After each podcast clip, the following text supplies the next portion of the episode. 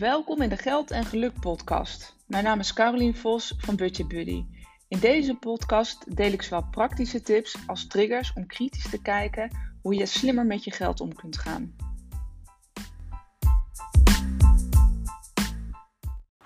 Ja, welkom bij weer een nieuwe aflevering van de Geld en Geluk podcast. Ja, ik wil het graag hebben met je over de excuses die ik heel vaak tegenkom of die ik vaak hoor waarom iemand niet uitkomt elke maand. En dan heb ik het niet over uh, de mensen die echt gegronde redenen hebben uh, om inderdaad hè, dat, het, dat het niet lukt, dat de eindjes niet aan elkaar vastgeknoopt kunnen worden. Uh, er zijn natuurlijk veel schijnende gevallen waarin het um, niet lukt om geld over te houden. Maar ik heb het echt over redenen, excuses die in mijn ogen niet gegrond zijn. Um, en uh, die vaak gebruikt worden als inderdaad excuus of uitstelgedrag of reden om maar niet uh, eraan te beginnen. Um, nou ja, die uiteindelijk, waarvan je zelf hebt wijsgemaakt dat het daardoor dus niet lukt. En nou, je kent me een beetje. Ik ga natuurlijk niet alleen maar hebben over welke excuses. En ik wil niet, vooral niet in, in problemen gaan zitten praten.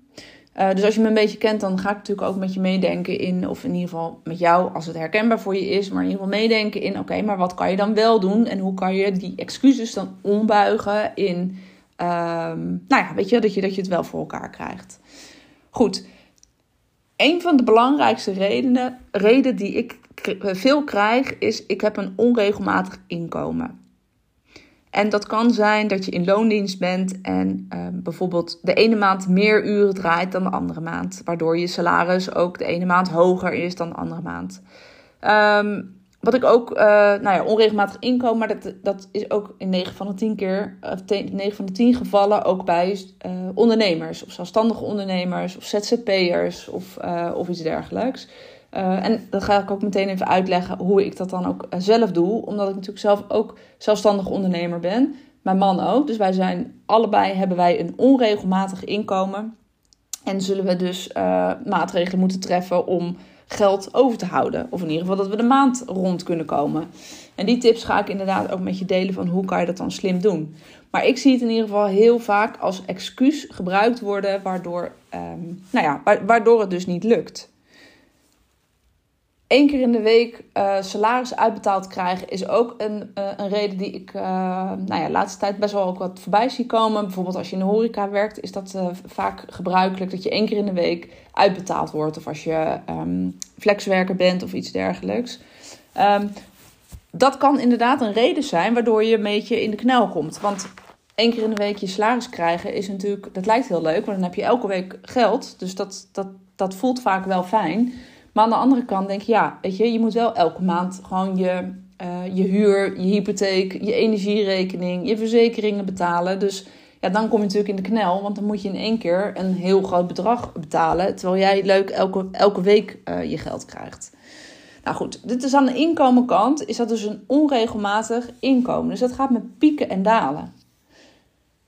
Er zijn nog twee redenen die ik heel veel voorbij zie komen. En dat is aan de ene kant uh, de hoge rekeningen, of hè, de onverwachte rekeningen die in één keer komen. Dat mensen zeggen, hé, hey, ja, ik heb in één keer weer die gemeentebelasting in februari, is dat vaak, hè. Of uh, contributie die dan in één keer betaald moet worden. Ja, en dat zijn dan vaak de redenen waarom mensen in de knoop raken, of in de knoop komen, uh, en de maand inderdaad niet halen. Nou, dan ga ik je nog eentje noemen, die denk ik ook echt heel herkenbaar voor je is. Um, niet elke maand heeft vier weken. Sommige, maand, sommige maanden hebben vijf weken. En ik weet niet hoe het met jou is, maar soms met vijf weken denk je echt, hoe dan? Uh, en met vier weken lukt het dan wel, maar met, eh, met, die vijfde, met vijf weken dan is dat uh, nou ja, vaak een beetje een lastig verhaal. En dit wordt ook vaak als reden opgegeven. Dus eigenlijk wat je ziet, is dat je dus aan de inkomenkant pieken en dalen hebt. Hè? Dus onregelmatig inkomen of één keer in de week een inkomen dat zorgt er dus voor dat je dus niet uitkomt. En aan de uitgavenkant, ja, als je in één keer een maand met vijf weken hebt, ja, of je nou vijf voor vijf weken boodschappen moet doen of vier, voor vier weken. Nou, zeker nu alle prijzen zo omhoog zijn geschoten, is dat, nogal, is dat nog wel een dingetje. En die rekeningen die één keer in het jaar komen, ja, natuurlijk weet je dat wel dat die gaan komen, maar toch komt dat altijd soort van onverwachts en in één keer. En wat het mooie is aan, uh, nou ja, het mooie, uh, wat het lullige is, laat ik het zo zeggen, aan dit soort, uh, het moment dat je hier dus vaak, als je hier last van hebt, of je denkt, ja, dit is inderdaad wat ik ook heb, waar ik ook tegenaan loop, dan staan er heel veel partijen die ontvangen je met open armen. Klarna is bijvoorbeeld een zo'n, is zo'n partij die zorgt dat jij gewoon nog steeds je dingen kunt afrekenen. Uh, want je hoeft nu nog niet te betalen. Je hoeft pas later te betalen. Dus dat geeft je al een stukje rust. Want hè, je zult er ook onrustig van worden op het moment dat je de, hè, met pieken en dalen in je inkomen zit. Um, en zij geven je daar een, stu een eigenlijk een stukje oplossing om dat op te kunnen vangen. En dit zijn natuurlijk niet mijn oplossingen, dat begrijp je ook wel, daar kom ik nog op. Um, maar bijvoorbeeld rood staan is ook zoiets. Het moment dat je rood kan staan, en ik heb daar nou, lang geleden ook een losse podcast van opgenomen. Moment dat je rood staat, kun je eigenlijk ook een beetje die pieken en dalen opvangen. Want ja, um, dan, dan ga je er even onder, onder het nulpunt. Maar je weet ook dat je volgende maand misschien wel weer wat meer uh, geld binnenkrijgt. En dan gaat het eigenlijk allemaal wel weer goed. Dus dit soort partijen of banken of nou ja, uh, financiële partijen zijn hier echt op, op, op gepind uh, dat jij dit op deze manier in kan vullen. en, maar het kost je natuurlijk echt mega veel geld, want het is gewoon rente wat je betaalt en dat is gewoon zonde. Tenminste, in mijn ogen is dat zonde. Hoe dan wel? Wat, wat moet je dan wel doen? Want je zit wel met een onregelmatig inkomen en je zit ook met uh, die vijf weken in de maand. En je zit ook mee dat, dat er af en toe ook gewoon rekeningen komen die betaald moeten worden. Um, ja, waar je het geld dan nu even niet uh, voor hebt klaar liggen. Nou, daar ligt eigenlijk ook meteen de oplossing. Um, ik zeg ook wel vaker, ik heb het wel in meerdere podcasts ook wel benoemd. Vergelijk jezelf nou eens met een bedrijf. En een bedrijf heeft ook, op het moment dat we het hebben over bijvoorbeeld onregelmatig inkomen. Een bedrijf, als je kijkt naar een groot bedrijf, die heeft ook altijd een onregelmatig inkomen. Waar in wat voor business je ook zit. Even over het algemeen genomen. De ene maand zal meer zijn, de andere maand zal meer, minder zijn. Maar in de uitgavenkant hebben ze precies hetzelfde. Weet je, de, de, dat gaat ook met pieken en dalen. In één keer moet dan de eh, BTW-afgift of eh, afdracht gedaan worden. Nou, dat is één keer in het kwartaal. Dat is in één keer een bam, een bak met geld. En stel, zo'n bedrijf heeft nou medewerkers in dienst, personeel in dienst. Denk je dat je tegen je personeel kunt zeggen: Nou, sorry, we hebben nu even de BTW te betalen. Dus je salaris wordt deze maand even wat minder. Dit klinkt natuurlijk echt heel suf. En het is natuurlijk ook heel suf. Nee, natuurlijk doen ze dat niet. Nee, en wat is nou, wat doen zij nou anders dan dat jij doet? Dus vergelijk jezelf eens even met een bedrijf. Wat zou jij dan anders doen? Wat, wat een gezond bedrijf anders doet, is dat zij weten dat je pieken en dalen hebt in je inkomsten, pieken en dalen hebt in je uitgaven. En wat ze doen, is ze maken een gemiddelde, zodat ze weten dat er altijd voldoende geld is, uh, binnenkomt en dat er altijd voldoende geld uit kan gaan. Dus op het moment dat jij, nou laat ik het even als eigen voorbeeld geven. Hè? Ik ben zelf uh, eigen ondernemer. Mijn man is ook uh, zelfstandig ondernemer. Dus wij zijn met z'n tweeën, hebben wij een onregelmatig inkomen. Dus elk wat ik zei, elke maand is, uh, is anders. Maar mijn, mijn, mijn hypotheek is toch echt elke maand hetzelfde bedrag. Dus ja, um, hoe ga ik daar dan mee om? Nou, wat ik doe, is, um, ik heb een, en dat is dan een zakelijke rekening, maar daar, daar komt mijn omzet op binnen. Dus uh, ja, dus daar komt mijn omzet op binnen. Uh, en wat ik doe, is dat ik elke maand mezelf salaris uitkeer vanuit die rekening. Elke maand hetzelfde bedrag. Klinkt weer als een eye-opener misschien. Maar ik zie heel veel zelfstandig ondernemers hun salaris laten afhangen van de omzet die ze binnenhalen. Natuurlijk is dat afhankelijk van elkaar. Uh, maar je moet het gemiddelde van een jaar pakken. Dus op het moment dat je ongeveer weet, oké, dit is ongeveer wat mijn omzet is. Of in ieder geval wat ik mezelf aan. Dat is even een andere sidestep. Maar uh, hoeveel salaris mezelf kan uitkeren per jaar. Als dat, daar, daar reken je het gemiddelde van uit. Dat deel je door 12. En hetzelfde geldt eigenlijk op het moment dat je een onregelmatig inkomen hebt en in loondienst bent. Zorg dat je het per jaar uitrekent. Deel dat door 12. En dat is het bedrag wat jouw maandelijkse inkomsten zijn.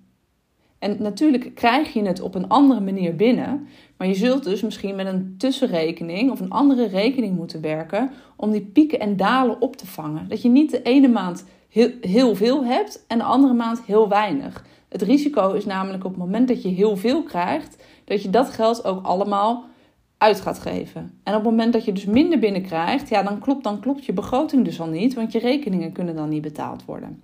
Dus zorg ervoor dat je zelf een gemiddelde pakt, hè, of jezelf, je, uh, jezelf eigenlijk een gemiddeld salaris uitbetaalt. En zo kun je eigenlijk omgaan met je onregelmatige inkomen. Aan de andere kant heb ik het net ook gehad als voorbeeld over je uh, onregelmatige uitgaven. Dus in één keer die hoge bedragen in één maand. Dat kun je op precies dezelfde manier doen. Op het moment dat je het per jaar uitrekent, dus maak eens je jaarbegroting, zet, dat, zet of eh, nou hoeft niet per se een dikke maandbegroting te zijn, maar zet die uh, excessen, dus die, die bedragen die één keer per maand of één keer per kwartaal, wat grote bedragen zijn, tel dat eens bij elkaar op. Deel dat door 12. Je hebt dan een vast bedrag. En zorg ervoor dat je dat bedrag elke maand wegzet. Dan moet je dus ook niet aankomen, want die hebben een bestemming. De bestemming van die, van die uh, onverwachte rekeningen, wat geen onverwachte rekeningen zijn. Dus zet die apart op een, op een potje, op een spaarrekening of een spaardoel. Hè. Vaak hebben spaarrekeningen tegenwoordig ook best wel wat doelen die je eronder kan hangen. Dus zet dat weg. Um, en op die manier kun je dus op het moment dat er zo'n rekening aankomt, kun je dat dus gewoon uit dat potje halen. Nog even een ander voorbeeld, want ik heb net contributie genoemd, gemeentebelasting. En ziektekosten is daar ook eentje van. Of niet ziektekosten, de eigen, eigen risico. Wat ik daar ook altijd in adviseer, weet je, die komt dan vaak aan het eind van het jaar in één keer zo 385 euro die je moet aftikken als je er gebruik van gemaakt hebt. Zorg nou voor dat je elke maand, en dat is maar 32 euro of iets dergelijks, zorg nou dat je dat bedrag elke maand opzij zet. Want dat bij elkaar telt op naar 385 euro. En dat voel je ook niet zo. dan heb je het gewoon gespaard. En dan, dan heb je dus eigenlijk zelf je cashflow uh, geregeld. Dus net zoals wat een bedrijf doet, is hun, zowel aan hun omzetkant, dus hun inkomstenkant, als wel aan hun uitgavenkant, zorgen zij ook voor dat ze buffertjes opbouwen. Hè? Dus dat ze, dat, dat ze dit dus uh, gelijkmatig zeg maar, verdelen over de maanden. Dat zichzelf uitkeren ofwel apart zetten, zodat als die rekening komt ook betaald kan worden. Uh, en vergelijk jezelf eens gewoon met een bedrijf en doe het op dezelfde manier. En dan zul je dus zien, dan zul je het ook met me eens zijn, dat dit dus eigenlijk excuses zijn om niet uit te komen. Dus ik hoop dat je hier wat aan had. Um, ik zit nog even, nog even laatste tip, want dat is natuurlijk, uh, ik zit nog even te denken. Ik heb het natuurlijk ook gehad over vier en vijf weken. Dus ik kan me voorstellen dat je daar nog een vraag over hebt. Van ja, die maand die is inderdaad vier of vijf weken. Dat kan je niet veranderen. Nee, hoe je daar bijvoorbeeld mee om zou kunnen gaan, is, um, kijk, als je het uitrekent wederom op jaarbasis, um, dan, uh, dus als je het bijvoorbeeld hebt over, uh, want vier of vijf weken is eigenlijk alleen relevant, ja, is eigenlijk alleen relevant bijvoorbeeld met boodschappen. Hè? Dat is in ieder geval de belangrijkste post waar ik het zou kunnen bedenken. Um, hè, van is het vier, moet ik voor vier weken boodschappen doen of voor vijf weken? Nou, wat je zou kunnen doen is als je een boodschappenbudget hebt bepaald, voor, dat doe je vaak per maand, uh, doe je dat even keer 12, dan weet je het per jaar. Als je dat deelt door 52, dan heb je je boodschappenbudget per week. En op het moment dat je je boodschappenbudget per week doet, of dat je daar binnen blijft, dan is er dus eigenlijk geen probleem of de ene maand nou vier weken is of de andere maand nou vijf weken. Maar dan zul je dus, wanneer er een maand van vier weken is, iets over moeten houden hè, van dat totale uh, budget. En uh, die je dus weer kunt gebruiken in een maand waarin je vijf weken hebt. Dus ook hier uh, kun je dus bijvoorbeeld rekenen van oké, uh, wat is nou mijn maandbudget? En zet daar het verschil ook even in, in weg bij een aparte rekening. Of uh, op het moment dat je bijvoorbeeld met twee rekeningen werkt, hè, bijvoorbeeld een vaste lastenrekening en een variabele rekening, kun je dus daar ook mee spelen en kun je dat ook auto ja, automatiseren of kun je dat ook anders organiseren. Dat je zegt, hey, ik stort elke week dus een weekbudget op mijn variabele rekening. Dus zo kun je die weken ook opvangen. Dus zorg dat je het over een jaar bekijkt. Dus bekijk het dus over een jaar en hoe kun je dat nou slimmer organiseren. Dus eigenlijk heeft het gewoon niks te maken met de hoeveelheid geld, want dat verander je niet. Want de inkomsten uit, weet je, dat, dat, de bedragen veranderen niet. Alleen de timing, dat is waar je tegenaan loopt. Dus het, hè, dus het heeft met, inderdaad met, dat heet dan cashflow planning. Dus het heeft echt met de timing te maken. En die moet je voor jezelf zo makkelijk mogelijk maken in het voordeel wat voor jou werkt. Dus reken het om in maandbedragen of reken het om in weekbedragen.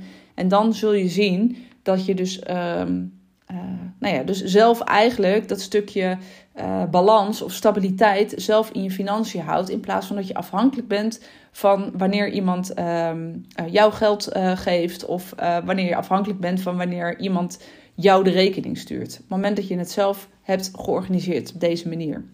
Dus ik hoop dat je hier wat aan had. Um, en ga je mee aan de slag. Succes!